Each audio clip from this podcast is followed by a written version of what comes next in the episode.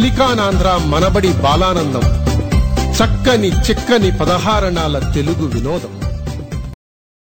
వినాయకతే నమోనం లంబోదరల కుమికర అంబాసుతామర వినుత. సకల విద్యాది పూజిత సర్వోత్తమతే నమో నం. లంబోదర కుమికర. చక్కటి గణపతి ప్రార్థనతో ప్రారంభించినందుకు ధన్యవాదాలు అద్వైత గాంధీజీ అంటే తెలియని భారతీయులు ఉండరు. సత్యము మరియు అహింస ఆయన ఆయుధాలు. ఆయన చేసిన కృషి ఫలితంగానే ఈనాడు భారతీయులందరూ స్వేచ్ఛావాయువులు పీల్చుకుంటున్నారు. అలాంటి వారి జీవిత చరిత్ర చెప్పటానికి ఇప్పుడు రాబోతున్నారు ఆశ్రిత శిష్ట. నమస్కారం. నేను ఇవాళ బాపు ఎవరు అనే గాంధీజీ గురించి చెప్పబోతున్నాను. అతని పూర్తి పేరు మోహన్ దాస్ కరమ్చంద్ గాంధీ. మోహన్ దాస్ అతని పేరు కరమ్చంద్ తండ్రి పేరు గాంధీ ఇంటి పేరు. చిన్నప్పుడు అతన్ని మను అని మోహన్ అని మోహన్ దాస్ అని పిలిచేవారు. మోహన్ దాస్ పద్దెనిమిది వందల అరవై తొమ్మిదవ సంవత్సరం అక్టోబర్ రెండవ తారీఖున కదియవాడ్ సంస్థానంలోని పోర్బందర్ నగరంలో జన్మించాడు. కదియవాడ్ పేరు ఇప్పుడు సౌరాష్ట్రగా మారింది.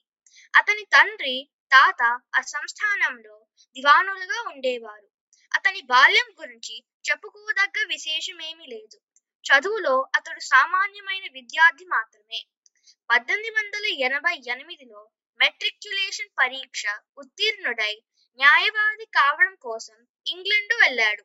కష్టపడి చదివి అతి నిరాడంబరంగా జీవిస్తూ లండన్లో మెట్రిక్ బార్ ఎగ్జామినేషన్ పరీక్షలు పద్దెనిమిది వందల తొంభై ఒకటి నాటికి పూర్తి చేశాడు.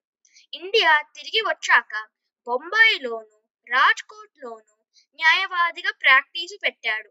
కానీ చాలా తక్కువ కేసులు వచ్చేవి. కోర్టు పని మీద పద్దెనిమిది పద్దెనిమిది పద్దెనిమిది వందల తొంభై మూడులో దక్షిణాఫ్రికా వెళ్ళాడు. కానీ ఆ పని అయిన తరువాత మన దేశానికి తిరిగి రాలేదు.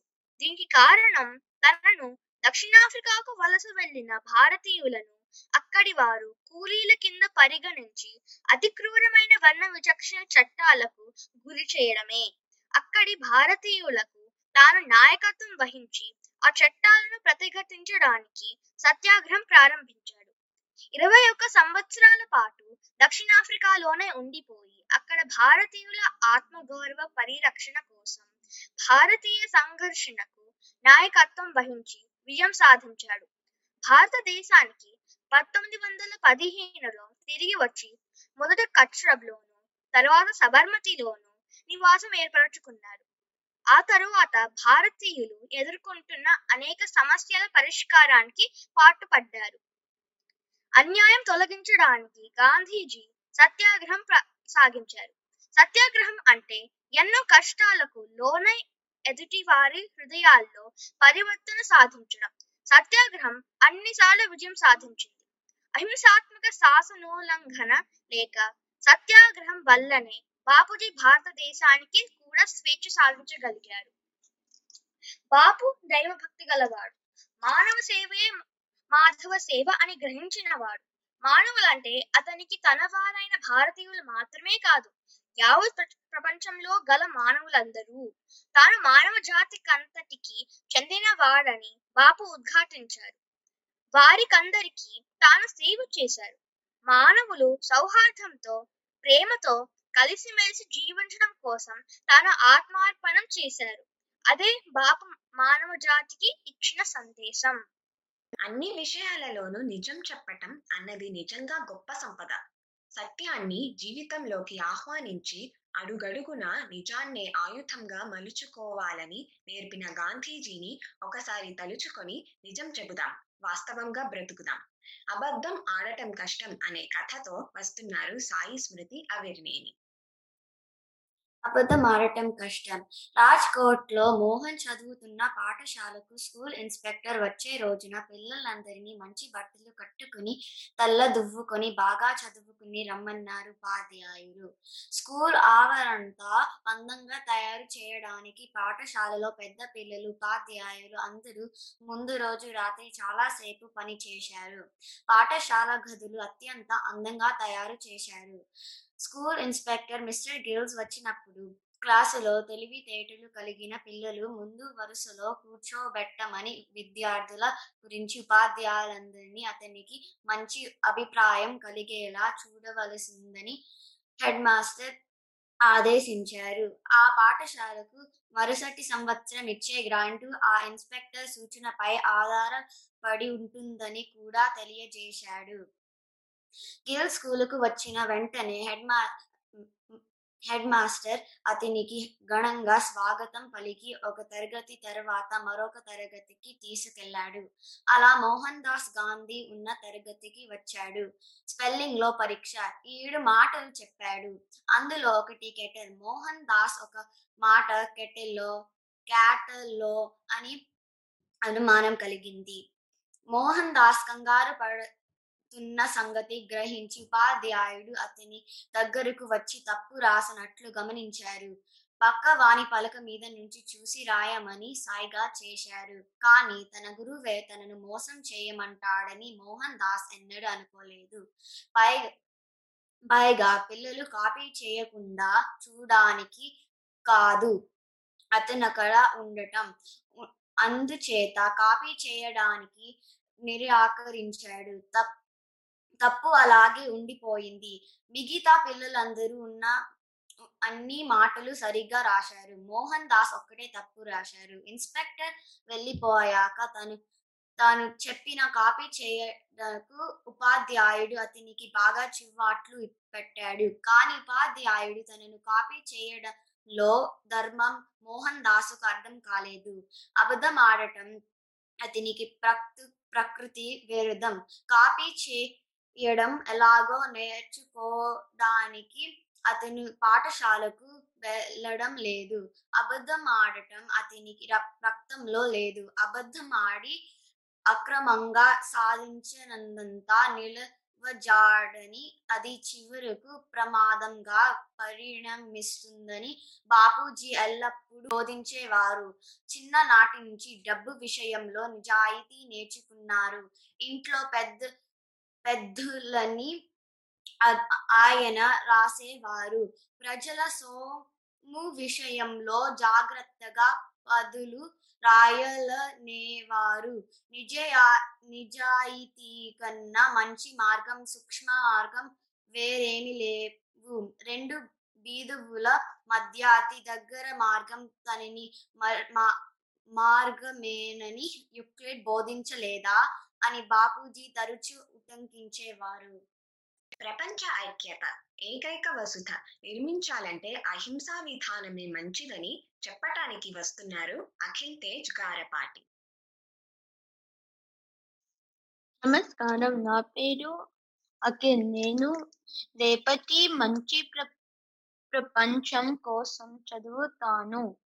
బాపూజీ ఇలా ప్రశ్నించారు మన ప్రపంచం ఎప్పుడు ఇలా హింసాత్మకంగానే ఉంటుందా? ఎల్లప్పుడూ దారిద్ర్యం క్షుద్బాధం దారిద్ర్యం లేమి క్షుద్బాధం తప్పవ మనకు మతంలో అకుంఠిత విస్తృత విశ్వాసం కలుగుతుందా? లేక ప్రపంచం ఇలా నాస్తికంగానే ఉంటుందా? సంఘ వ్యవస్థలో మార్పు ఉండాలా? ఉండాలి వస్తే ఆ మార్పును ఎలా సాధించాలి? యుద్ధం ద్వారానా? లేక విప్లవం ద్వారానా? లేదా ఆ మార్పు శాంతియుతంగా వస్తుందా? ప్రశ్నలకు బాపూజీయే ఇచ్చిన సమాధానాలివి రేపటి ప్రపంచం అహింస సిద్ధాంతంపై ఆధారపడి ఉంటుంది. ఉండాలి కూడా. అది ప్రథమ కర్తవ్యం ధర్మం. దాని నుంచి మిగతా ప్రయోజనాలని సమకూరుతాయి. అది గగన కుసుమంలా కనిపించవచ్చు. ఆచరణ యోగ్యం కాని ఆశాద్యో కన కనపరవచ్చు. కానీ దాన్ని సాధించవచ్చు. దా దా దాని కోసం ఇక్కడే ఇప్పుడే పాటుపడవచ్చు వ్యక్తులు వర్గాలు జాతులు వివిధ దేశాలు కూడా అహింస మార్గం ప్రేమతత్వం అనుసరించాలి. అలా చేస్తే రేపటి ప్రపంచంలో దారిద్ర్యం ఉండదు యుద్ధాలుండవు విప్లవం రక్తపాతం ఉండవు. ఆ ప్రపంచంలో భగవంతునిపై విశ్వాసం ఇది వరకెనదు లేనంత ఎక్కువగా ఉంటుంది. ప్రపంచం మనుగడే స్థూలంగా మతంపై ఆధారపడి ఉంది. అందువల్ల మత ప్రాబల్యం తొలగించే ప్ర ప్రయత్నాలు విఫలమవుతాయి. ప్రపంచ సమ్మేళనం ఏకైక వసుద్ధ నిర్మించాలంటే అహింస విధానం పడవచ్చు. ప్రాతిపదికగా మాత్రమే నిర్మించగలం. ప్రపంచ వ్యవహారాలలో హింస పూర్తిగా వైదొలగాలి. అహింసా విధానంతో అంత మంచి ప్రపంచం వస్తే బాగుంటుంది కదా? ఇప్పుడు స్వచ్ఛందంగా పేదతనం అనే కథతో వస్తున్నారు సహస్ర కట్టిక స్వచ్ఛందంగా పేదతనం. తనంతట తానుగా పేదతనం అనుభవించడం గురించి బాపూజీ ఒకసారి వివరించారు. ఆయన ఏమన్నారంటే సత్యాన్వేషణ యత్నంలో నేను అనేక కొత్త విషయాలు కనుగొన్నాను. అన్నిటికన్నా ముందు ఆస్తిపాస్తులు విసర్జించి పేదతనం అనుభవించడం అవసరం అనిపించింది అని చెప్పారు. దీనికోసం ఆయన ఎంతో కష్టపడాల్సి వచ్చింది. భోగభాగ్యాలు వదిలిపెట్టడం గురించి కస్తూరిబాకి తన పిల్లలకు నచ్చజెప్పాలి అది ఎంతో కష్టమైన పని. గాంధీజీ ప్రారంభించిన సత్యాగ్రహ ఉద్యమాలలో బాపూజీ ఎవరి ఇబ్బందులు బాధలు రోజు చూస్తున్నారో వారి మధ్యలోనే ఉండాలన్న నిర్ణయానికి వచ్చారు. వారికి సేవ చేయాలంటే తన ఆస్తి సిరి సంపదలు అన్ని వదిలివేయాల్సి వదిలివేసి తాను శూన్య స్థితికి చేరాలని నిశ్చయించుకున్నారు. కానీ అది సాధించడం కష్టమైంది. మొదటి బాధ అనిపించింది కూడా. తను అనుకున్న ఎన్నో వస్తువులు వదిలివేయాల్సి వచ్చింది. కానీ అవన్నీ వదిలివేసి వేసిన తర్వాత ఆయనకు నిర్మలమైన ఆనందం కలిగింది.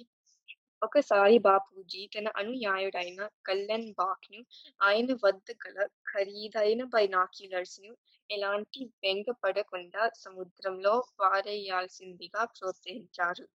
ఆయనతో పాటు ఆశ్రమ జీవితం గడపాలనుకున్న వారంతా తమ సిరి సంపదలు వదిలివేయాల్సి ఉండేది. ఎంత తక్కువ ఆస్తి ఉంటే కోరికలు అంత తక్కువగా ఉండి వ్యక్తి బాగుపడతారు. బాగుపడడం అంటే జీవితంలో సౌఖ్యాలు సంపదలు అనుభవించడం కాకపోవచ్చు. కానీ తోటి మానవులకు నిస్వార్థంగా సేవ చేయడానికి మానవ సేవయే మాధవ సేవ అని త్రికరణ శుద్ధిగా పాటపడడానికి వీలవుతుంది. ఒక వస్తువు తర్వాత మరొక వస్తువును వదిలి వే వేసిన కొద్దీ బాపూజీకి ఎంతో బరువు తగ్గినట్లు అనిపించింది అటువంటి వస్తువులు ఏవైనా తమ వద్ద ఉంచుకున్నా అవి కావాల్సిన వారందరికీ ఇవ్వడానికి ఉండాలి వాటిని ఏ విధమైన సంకోచం లేకుండా ఇవ్వగలగాలి. బాపూజీ ఉద్దేశంలో స్వచ్ఛందంగా పేదతనం అనుభవించడం అంటే అర్థం అదే. దీన్ని తాను తన జీవితంలో స్వయంగా ఆచరించి అందరికీ ఆదర్శంగా నిలిచారు గాంధీజీ. జీవితంలో ఏదైనా సాధించటానికి క్రమశిక్షణ చాలా ఆవశ్యకమని వివరించటానికి వస్తున్నారు శ్రేష్ఠ కట్టిక. క్రమశిక్షణ ఆవశ్యకత. నేను నా జీవితంలో మానవుడు అనుభవించరానన్ని తీవ్రాతి తీవ్రమైన అగ్ని పరీక్షలెన్నో అనుభవించాను. వీటి వల్ల నాకు క్రమశిక్షణ అలవడింది అన్నారు బాపూజీ. ఆయన ఇంకా ఇలా అన్నారు. మనలో చాలా మంది క్రమశిక్షణ లేక మన దైనందిన జీవితంలో ప్రతి చిన్న విషయానికి ఒక్కరితో ఒక్కరు దెబ్బలాడుకోవడం తిట్టుకోవడం జరుగుతుంటుంది. క్రమశిక్షణ అలవరుచుకోవడం చాలా కష్టం. కానీ అది అవసరమని ప్రయోజనకరమని నాకు తెలుసు. క్రమశిక్షణ వ్యక్తికి ఎంత అవసరమో సంస్థలకు అంతే అవసరం. క్రమశిక్షణకు తారతమ్యాలు పెద్ద చిన్నలు లేవు. దాని విలువ తెలిసిన రాజు తన సేవకునికి ఏ అధికారాలు నిర్వహించడానికి ఆజ్ఞ ఇచ్చారో వాటికి తాను కూడా లోబడి ఉండాలి. ప్రజాస్వామ్యానికి క్రమశిక్షణ ఎంతైనా అవసరం. జన్మత ప్రజాస్వామ్యవాది క్రమశిక్షణ అలవరిచే వ్యక్తిగా ఉంటాడు. అహింసావాదం కూడా క్రమశిక్షణాయుతం కావడం వల్ల దాన్ని కూడా ఇష్టం వచ్చినట్లు ఉపయోగించడానికి వీలుండదు. అత్యున్నతమైన స్వేచ్ఛ స్వాతంత్ర్యాలకు అత్యంత క్రమశిక్షణ నమ్రత అవసరం. తెలివితేటలు లేకపోతే అగ్నిని జలపాతాన్ని ఎలా వశపరుచుకోలేమో? అలాగే క్రమశిక్షణ లేకపోతే మన జీవనం కూడా ప్రయోజనం లేనిదే. సంఘ స్వేచ్ఛకు ప్రథమ కర్తవ్యం స్వచ్ఛమైన క్రమశిక్షణ. అది లేకపోతే రామరాజ్యం అన్న మాట కలగానే ఉండిపోతుంది. కష్టాలు దరిద్రం అనుభవించిన నాడే అది అలవ- అలవడుతుంది ఉత్సాహవంతులైన యువకులు ఏ విధమైన ఆశ్రయం లేకుండా బాధ్యతాయుతమైన పనులకు పూనిక వహించిన నాడే వారికి బాధ్యత క్రమశిక్షణ అలవడతాయి మనం ఏదైనా శాశ్వతమైనది ఘనమైనది సాధించాలంటే ముందుగా కట్టుదిట్టమైన తీవ్రమైన క్రమశిక్షణకు లోబడాలి. అఖండమైన జాతిగా రూపొందదలుచుకున్న ప్రజలందరిలోనూ క్రమశిక్షణ ఎంతైనా అవసరం. ఇలా ఎన్నో సందర్భాలలో ఆవశ్యకతను క్రమశిక్షణ ఆవశ్యకతను బాపూజీ వివరించారు. అన్ని పనులకి మనం అందరి మీద ఆధారపడకుండా మనమే స్వయంగా చేసుకోవటానికి కృషి చేస్తే మన జీవితం చక్కగా పరిణతి చెందుతుంది అన్న విషయాన్ని వివరించటానికి స్వయం సహాయం అనే కథతో వస్తున్నారు అద్వైత పిడూరి. స్వయం సహాయం. గాంధీజీకి స్వయం సహాయంలో ఎంతో నమ్మకం. ఇంగ్లండ్లో విద్యార్థిగా ఉన్న రోజులలో తన వంట తెనే చేసుకునేవారు. దక్షిణ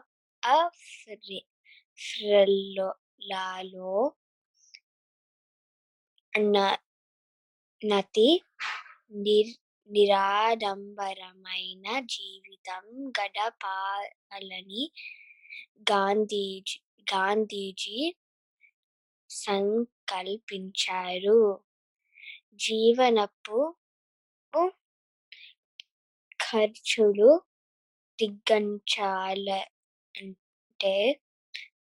అనేక పనులు తనంత అట తానే చేసుకో చేసుకోవాలని గ్రహించారు. మొదటి మొదటిది చాకలి పని. దానికోసం దుష్టులు దుస్తులు ఉతకడానికి కావాల్సిన య- యంత్రం కొన్- కొని ఆ విషయాలు తెలియజేసే పుస్తకం కొన్నారు. రవ్వని ర- రవ్వ రవ్ రవణి చదివి కస్తూరిబాయికి విధి బోధించారు ఒకసారి అతని కాలరుకు గంచి పెట్టి ఇస్త్రీ ఈ- ఇస్త్రీ చేయడం తక్కువ అపడడం వల్ల అది ముక్కులు ముక్కలుగా ఊడిపో ఊడిపోయింది. తోటి న్యాయవాదులంతా నవ్వి గాంధీజీ తన బట్టలు తానెందుకు ఇస్త్రీ చేసుకుంటారని పట్ పట్నా పట్ పట్టించారు. లాండ్రీ బిల్లు విపరీతంగా ఉం- ఒక కాలరు ఒక కాలరు ఉతుకడానికి అప్ అప్ అప్ అప్పు దవ్వడు దవ్వదు కొత్త కాలరు కొన్ కొన్నంత ఖరీద ఖరీచవు ఖరీదవు తోంది ఆయన మనం చాకలి మీద ఆ- ఆధారపడాలి అంద అందువల్ల నా దుస్తులు నేనే ఉతుకుంటాను అని చెప్పారు. గాంధీజీ గురించి ఆయన అవలంబించిన మార్గాలన్నీ తెలుసుకున్నాం కదా? ఆయన చెప్పినవన్నీ పాటించి మంచి ప్రపంచాన్ని నిర్మించుకుందాం. దాకా కార్యక్రమం చాలా బాగుంది కదా? ఇప్పుడు ముద్దుగారే యశోద అనే అన్నమయ్య కీర్తనతో వస్తున్నారు ఆశ్రిత శిష్ట. నమస్కారం. నేను ఇవాళ ముద్దుగార యశోద అనే ఒక అన్నమయ్య కీర్తన పాడుతున్నాను.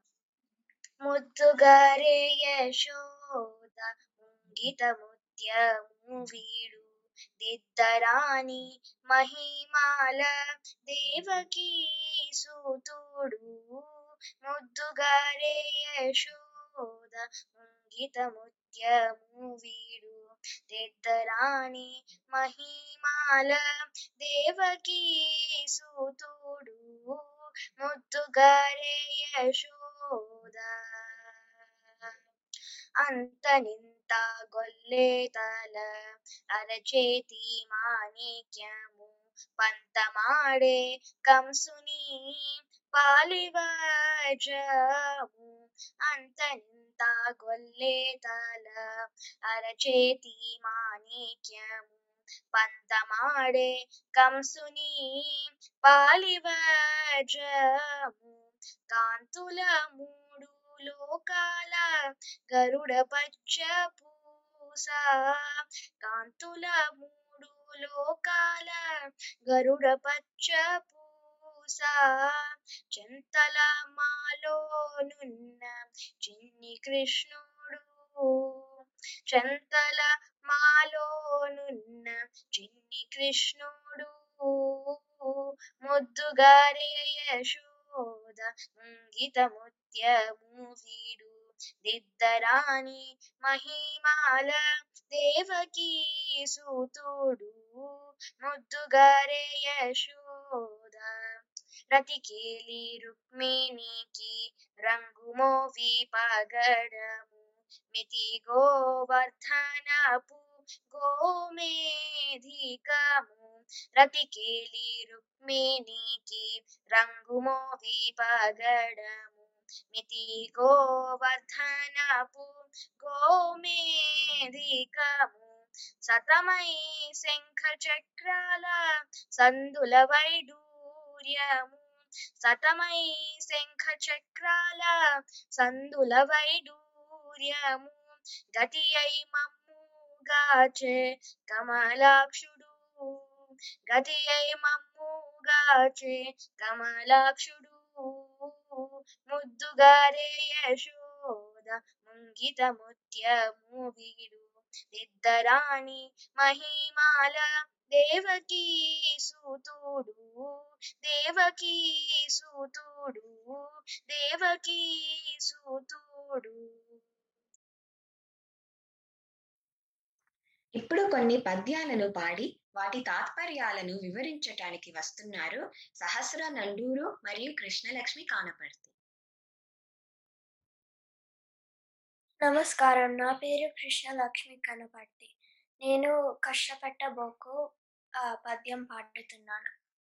కష్టపెట్టబోకు కన్న తల్లి మనసు. నష్టపెట్టబోకు నాన్న పనులు.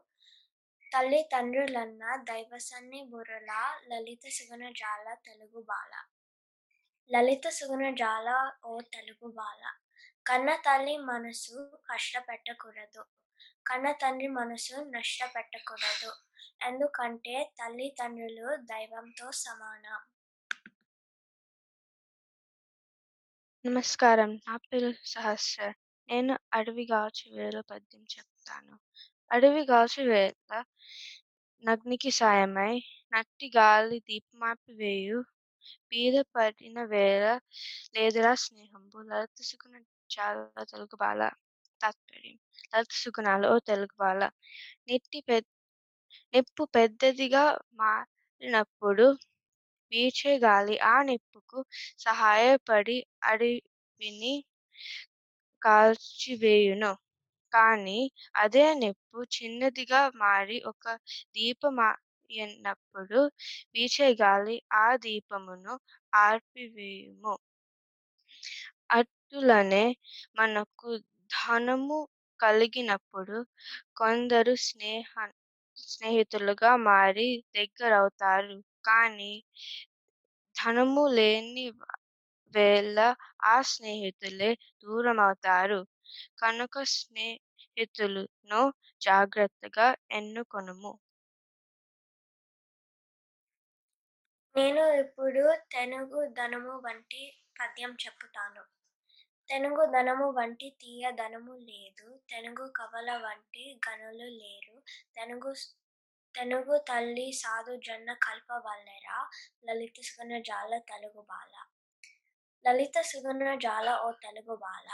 ఇటు భాష సంస్కృతిలో తెలుగు కంటే తీయనైంది వేరొకటి లేదు. అటు కావ్య నిర్మాణంలో తెలుగు క కవులను మించిన వారు వేరొకరు లేరు. అంతేకాదు సా సాత్విక జీవనమును జీవించే వారు వారు లేక తమ కోరికలు తీరు మార్గములు కూడా తెలుగు భాష. సంస్కృత సంస్కృతయందు కలవు. నేను ఇప్పుడు దొరలు దోచలేరు పద్యం చదువుతాను. దొరలు దోచలేరు దొంగలు ఎత్తుకుపోరు భ్రాతజనము వచ్చి పంచుకోరు. విశ్వవర్తనంబు విద్యాధన్మురా లలిత సుగుణ జాల తెలుగు బాల. తాత్పర్యం లలిత సుగుణాలు ఓ తెలుగు బాల. మన విద్యా సంపద లోక కళ్యాణము కొరకే ఆ సంపదనే అధికారముగా గల రాజులు దోచలేరు తెలియకుండా దొంగలు తీసుకుపోలేరు. ఇంకా తోడబుట్టిన వారు కూడా భాగములు చేసి పంచుకోలేరు. అతి గుణము కలది మన విద్యాధనము. ఈ పద్యాల నుంచి మనం చాలా నేర్చుకోవచ్చు కదా? ఇప్పుడు వేడుకు వేడుకుందామా అనే అన్నమయ్య కీర్తనని ఆలపించటానికి వస్తున్నారు సహస్ర మరియు శ్రేష్ఠ కట్టిక. వేడుకొందామా వేడుకొందామా వేడుకొందామా వెంకటగిరి వెంకటేశ్వరుని వేడుకొందామా వేడుకొందామా వేడుకొందామా వెంకటగిరి వెంకటేశ్వరుని వేడుకొందామా. పేరు పొందామా? ఆమటి ముక్కుల వాడే ఆదిదేవుడే. ఆమటి ముక్కుల వాడే ఆదిదేవుడే. వారు తోమని పల్యాల వాడే దురిత దూర్యుడే. వారు తోమని పల్యాల వాడే దురిత దూర్యుడే. వేరు కొందామా వేరు కొందామా వేరు కొందామా వెంకటగిరి వెంకటేశ్వరుని వేరు కొందామా వేరు కొందామా వడ్డీ కాసుల వాడే వనజనాభుడే వడ్డీ కాసుల వాడే వనజనాభుడే పుట్టు గొడ్రాలకు బిడ్డలిచే గోవిందుడే. పుట్టు గొడ్రాలకు బిడ్డలిచే గోవిందుడే. వేరు కొందామా? వేరు కొందామా? వేరు కొందామా? వెంకటగిరి వెంకటేశ్వరుని వేరు కొందామా? వేరు కొందామా? ఎలమి కోడిన అలిచి దేవుడే ఎలమి కోడిన అలిచి దేవుడే. వారు వలమేల్ మంగ శ్రీ వెంకటాద్రినాథుడే వారు వలమేల్ మంగ శ్రీ వెంకటాద్రినాథుడే. వేరు పొందామా వేరు పొందామా వేరు పొందామా వెంకటగిరి వెంకటేశ్వరుని. వేరు పొందామా వేరు పొందామా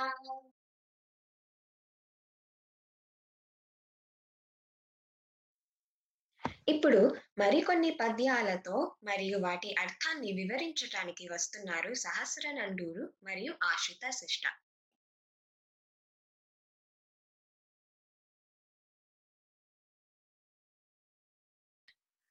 నేను ఇప్పుడు కోరబోకం ఎప్పుడు పద్యం చదువుతాను? కోరబోకం ఎప్పుడు మేరమీన కోరికే చేరబోకం ఎప్పుడు కూరజనులు? మీరు పెద్దవాళ్ళు చెప్పిన మాట లలిత సుగుణ జాల తెలుగు బాల లలిత సుగుణాలు ఓ తెలుగు బాల. విపరీతమైన కోరికలు కోరవద్దు. ఇతరుల మీద దయ చూపించని వారితో స్నేహం చేయవద్దు. ఇంకా పెద్దవాళ్ళు చెప్పిన మంచి మాటలు అనుసరింపుము. నమస్కారం. నేను ఎప్పుడు దొరలు దోచలేరు అనే ఒక పద్యం మరియు వా దాని తాత్పర్యం చెప్తాను. వీడు పరుల వాడు వాడు నా వాడని అల్ప బుద్ధి తలచునాత్మయందు సాధు పుంగవులకు జగమే కుటుంబము. లలిత సుగుణ జాల తెలుగు బాల లలిత సుగుణాల ఓ తెలుగు బాల. జ్ఞానమునందు పరిపక్వత లేని వారు తమ మనసులో వీరు నా వారు వారు పరుల వారు అను భేద భావముతో జీవించదురు. కానీ జ్ఞానమునందు పరిపక్వత చెందిన సాధువులు భేద భావములను విడిచి ఈ లోకమంతా ఒకే కుటుంబము అని తెలుసుకొనేదరు.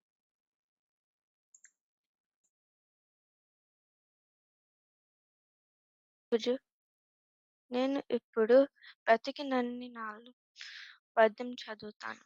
బ్రతికినన్ని నాళ్ళు ఫలము ఇచ్చుటే కాదు చచ్చి కూడా చీల్చి ఇచ్చితనవు త్యాగ భావమునకు తరువులే గురువులు. లలిత సుగుణ జాల తెలుగు బాల. లలిత సుగుణాల ఓ తెలుగు బాల. చెట్టు తమ బతికినంత కాలము ఇతరుల మంచి కోసం ఫలము ఇస్తుంది. అవి చనిపోయిన తర్వాత కూడా ఇతరుల మేలు కొరకు కలపను ఇస్తుంది. త్యాగము ఎట్టిది అని బోధించడానికి ఆ చెట్లే మనకు గొప్ప గురువులు. నేను ఇప్పుడు పైడగద్ద మీద అనే ఒక పద్యం మరియు దాని తాత్పర్యం చెప్తాను. పైడిగద్దె మీద పటంబు కట్టిన సిగ్గులేని కోతి మొగ్గలేసే అల్పమతికి పదవి హాస్యాస్పదంబురా. లలిత సుగుణ జాల తెలుగు బాల. లలిత సుగుణాల ఓ తెలుగు బాల. కోతిని విలువైన బంగారపు సింహాసనము మీద కూర్చుండబెట్టి అధికారమును కట్టబెట్టిన ఆ కోతి ఆ సింహాసనపు విలువను తెలిసి కొనక సిగ్గు విడిచి విన్యాసములు చేయును. అటులనే తెలివి తక్కువ వానికి పదవి లభించిన ఆ పదవి గొప్పతనమును అతడు తెలిసి కొనక నవ్వుల పాలు చేయును.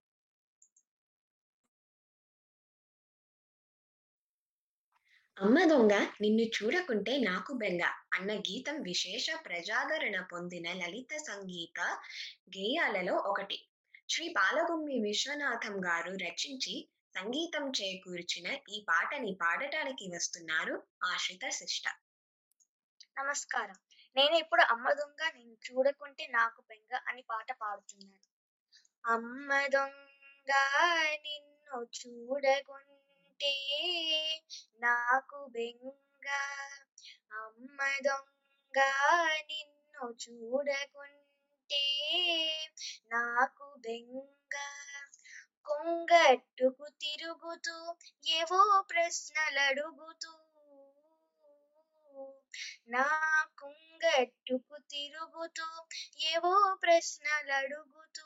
కలకలమని నవ్వుతూ కాలం గడిపే నిన్ను చూడకుంటే నాకు బెంగ. అమ్మ దొంగ నిన్ను చూడకుంటే నాకు బెంగ. కథ చెప్పేదాకా కంట నిదురరాక కథ చెప్పేదాకా నీవు నిదురపోక కథ చెప్పేదాకా నన్ను కదలనీక మాట తోచనీక మూతి ముడిచి చూసేవు అమ్మ దొంగ నిన్ను చూడకుంటే నాకు బెంగ అమ్మ దొంగ నిన్ను చూడకుంటే నాకు బెంగ. ఎప్పుడో ఒక అయ్య నిన్నెగరేసుకుపోతే నిలువలేక నా మనసు నీ వైపే లాగితే. ఎప్పుడో ఒక అయ్య నిన్నెగరేసుకుపోతే నిలువలేక నా మనసు నీ వైపే లాగితే. గువ్వ ఎగిరిపోయిన గూడు నిదురపోవున గూడు నిదురపోన అమ్మ దొంగ నిన్ను చూడకుంటే నాకు బెంగ. అమ్మ దొంగ నిన్ను చూడకుంటే నాకు బెంగ. నవ్వితే నీ పళ్ళు ముత్యాలు రాలు. ఆ నవ్వే నేను వీడక. ఉంటే అది చాలు. నవ్వితే నీ పళ్ళు ముత్యాలు రాలు. ఆ నవ్వే నిను వీడక. ఉంటే పదివేలు కలతలు కష్టాలు నీ దరికి రాక. కలకాలం నీ బ్రతుకు కలల దారి నడవాలి. అమ్మ దొంగ నిన్ను చూడకుంటే నాకు బెంగ. అమ్మ దొంగ నిన్ను చూడకుంటే నాకు బెంగ. చాలా బాగా పాడావు. చివరిగా మరొక అన్నమాచార్య కీర్తనతో చక్కని తల్లికి చాంగుఫళ కీర్తనతో వస్తున్నారు సహస్ర కట్టిక మరియు శ్రేష్ఠ కట్టిక. తల్లికి చాంగు బల తన చిక్కల భూమికి చాంగు బల చక్కని తల్లికి చాంగు బల తన చిక్కల భూమికి చాంగు బల చక్కని తల్లికి చాంగు బల కులికేరి మురి పెపు కుమ్మరింపు తన సలుపు చూపులకు చాంగు బల కులికెడి ముడి మరింపు తన సలుపు చూపులకు तो बतितो चल चलमुना अनुककु चांगु बला पलुकुल सलपुन बतितो गसरे चलमुना अलुककु चांगु बला तल्ली की चांगु बला तन चक्कर मोदी की चांगु बला चक्कर की चांगु बला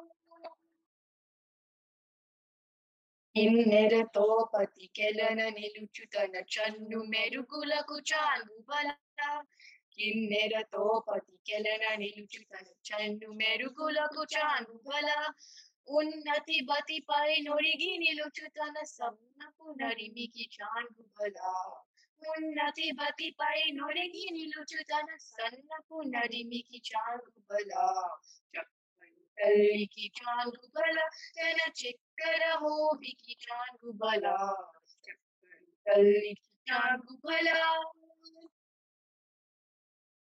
చందపు ముత్యపు సరుల హారముల చందన గంధికి చాంగు బల చందపు ముత్యపు సరుల హారముల చందన గంధికి చాంగు బల వీందై వెంకట విభుపిన చినతన సంధి దండలకు చాంగు బల వీందై వెంకట విభుపిన చినతన సంధి దండలకు చాంగు బల తల్లికి చాంగు బల తన చక్కెర మోవికి చాంగు బల తల్లికి చాంగు బల ఈ కార్యక్రమంలో గాంధీజీ గురించి మీరు విన్న విశేషాలు యుఆర్ రావు గారు వ్రాసిన గాంధీజీ జీవిత విశేషాలు అనే పుస్తకము నుండి గ్రహించడం అయింది. అందరూ చాలా బాగా చేశారు. ఈ కార్యక్రమాన్ని ఇంతటితో ముగిస్తున్నాము. ధన్యవాదాలు.